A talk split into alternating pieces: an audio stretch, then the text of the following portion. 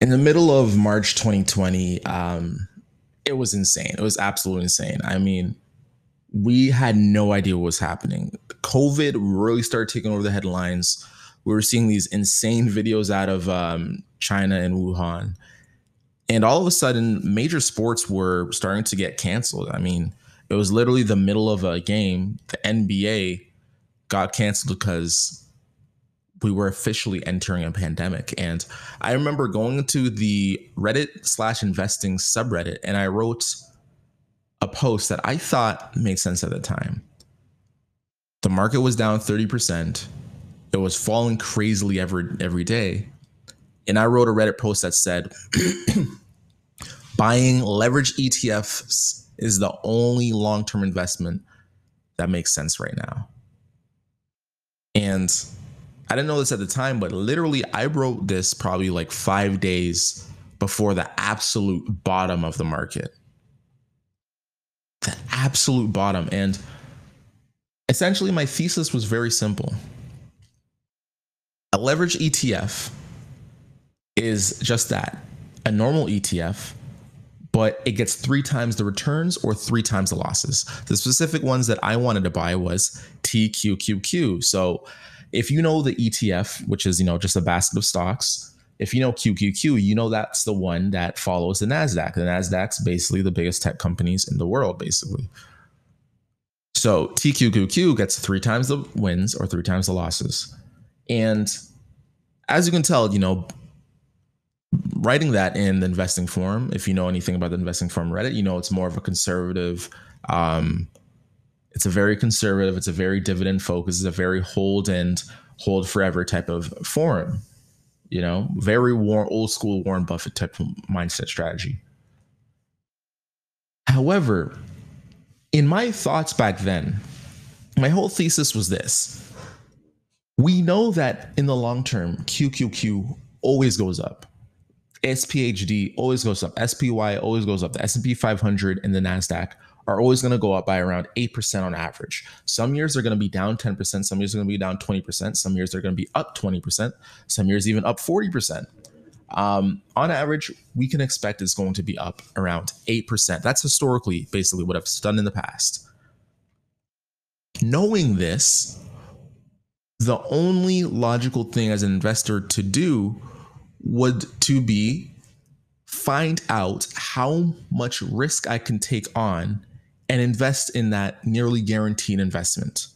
For instance, if someone came to you and said, "Hey, do you want to do you want 10 million dollars from me, but you have to pay it back in 40 years?" Would you take that offer where they just said, "Hey, you can borrow 10 million dollars from me, but you have to pay it back in 40 years?"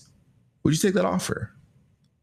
Most people would say yes because the average person would take that 10 million and invest in the stock market and make 8%, which is 800,000 a year. And if that person doesn't charge you interest for the 40 years, then hey, 40 years later, that even though it's $10 million, inflation will make that 10 million only worth like 5 million or something like that.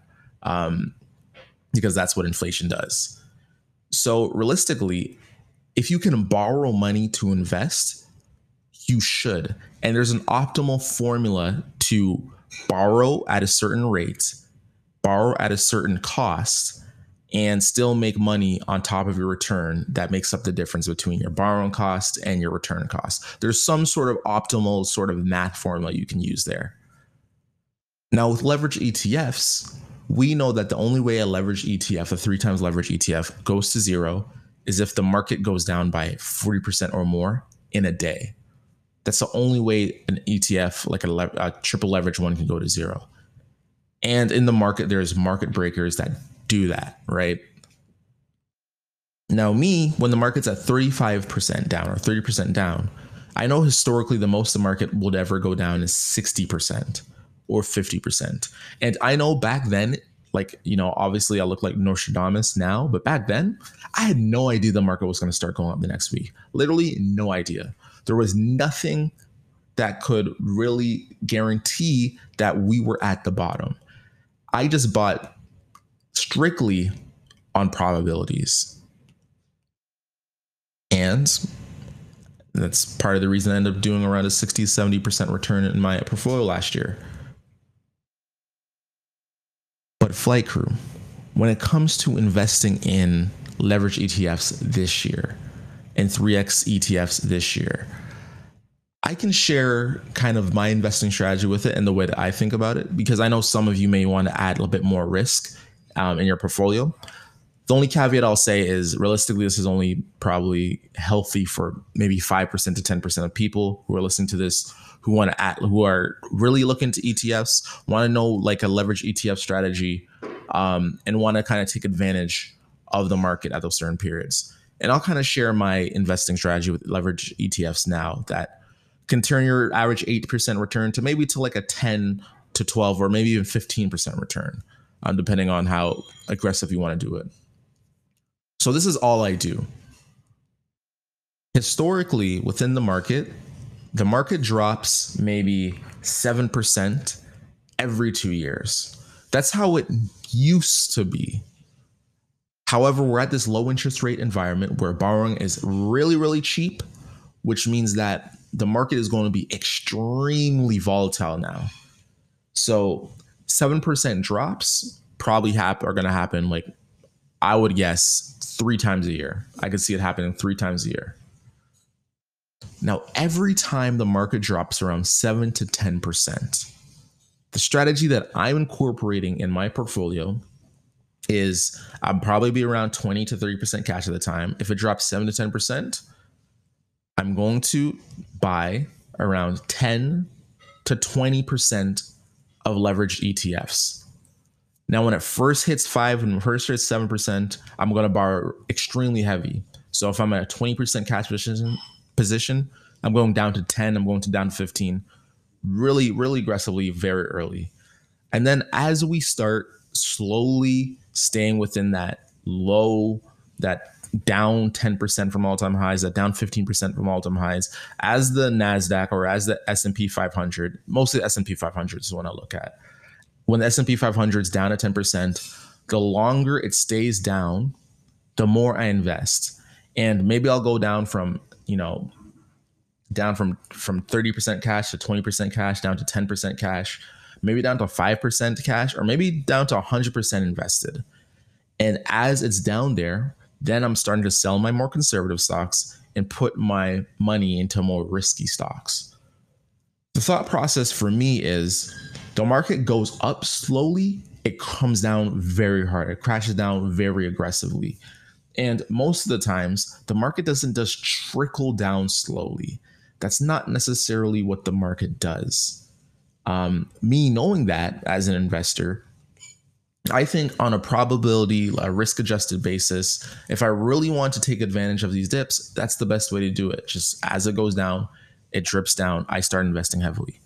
And then as the market starts going up, up, and up, when it returns to all time highs, I sell maybe 50% of the leveraged ETFs I bought.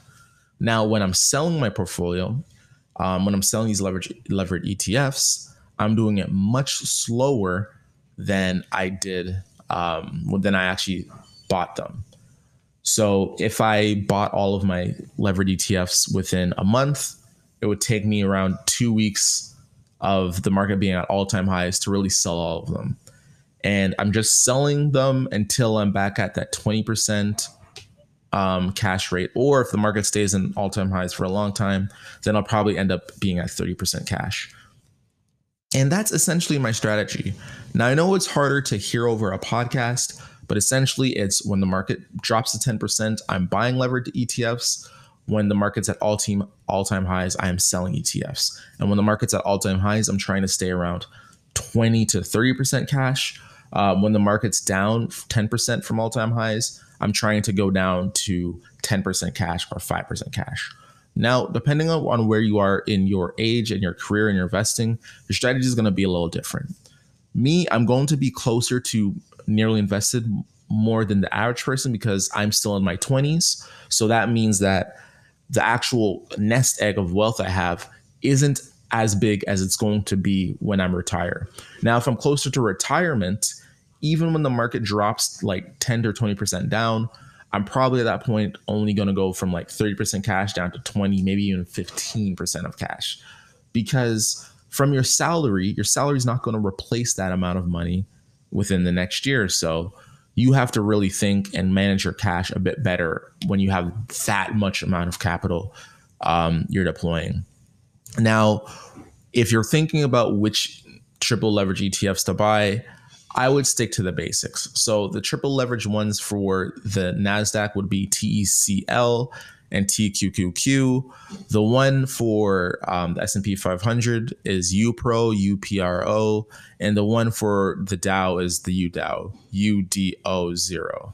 Um, those are what I invest in. I never invest in the inverse ones, the ones that, you know, where you make money when the market goes down. I think when you start to get into that, you start to get to weird little dynamics where you're trying to actually time when the market's going down. And that's really hard.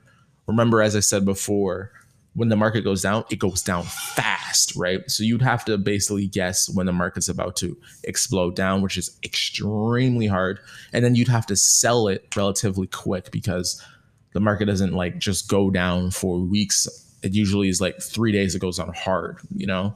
Very, very, very hard to time. Um, it's in my opinion, it's better to you know, take advantage of buys or, you know, write covered calls. Covered calls, of course, you can make some money there. I might start into, I don't personally now use covered calls where I write an option and sell an option and, you know, make that premium. But maybe in the future, I'll start incorporating that to my portfolio. And as always, the best, most brightest, the brightest investors are the uneducated ones. That's because the uneducated investor, they never stop learning uh, let me know what you think about leveraged ETFs. I feel like they're like almost a best kept secret. I know the conservative investing crowd hates them, but in my opinion, I cannot, I just don't understand how. Um, you know, if you're someone who really looks at investments, if you're someone who really um, is trying to, you know, make that return, you're constantly looking at new stocks and researching stocks. Like if you're spending like over 10 to 20 hours a week researching. Um, I think understanding the risk benefits and how to, you know, add that risk in your portfolio, I, I just don't under see the the fault of it. Um, I don't know. Obviously, you know, some people have there's a lot of people who really struggle with the risk management aspect of investing. So if you're someone who's really finds himself over risking, you're taking the Wall Street bets type of trades and you keep blowing up your portfolio and destroying your capital. I would say stay far away from that. But if you're someone who's, you know, really into risk management, really into managing a portfolio and looking into maybe adding five to 10% um, of your portfolio in leverage ETFs, I think this strategy could definitely be something that you could look into. And as always, uh, we got to take off flight crew. I will see you next time.